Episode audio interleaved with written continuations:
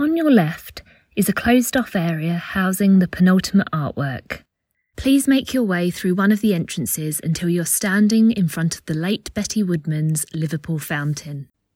Liverpool Fountain is a permanent large-scale public artwork by the late American artist Betty Woodman. This piece was commissioned by Liverpool Biennial for the 2016 edition of the festival.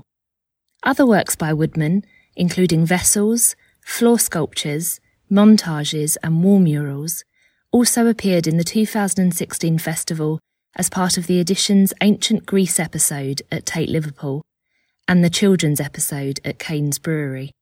Liverpool Fountain takes the form of a bronze fountain. The shapes on Liverpool Fountain refer to classical imagery and architectural decoration. They reference Greek and Etruscan sculpture, Minoan and Egyptian art, Italian Baroque architecture, and the paintings of Bonnard, Picasso and Matisse.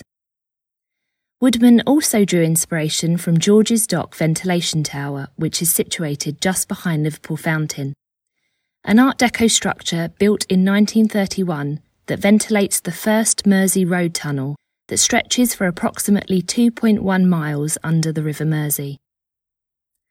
Like many in the Art Deco movement, the building's architect, Herbert J. Rouse, was influenced by recent discoveries in Egypt, such as the tomb of Tutankhamun, first entered by Western archaeologists in 1922.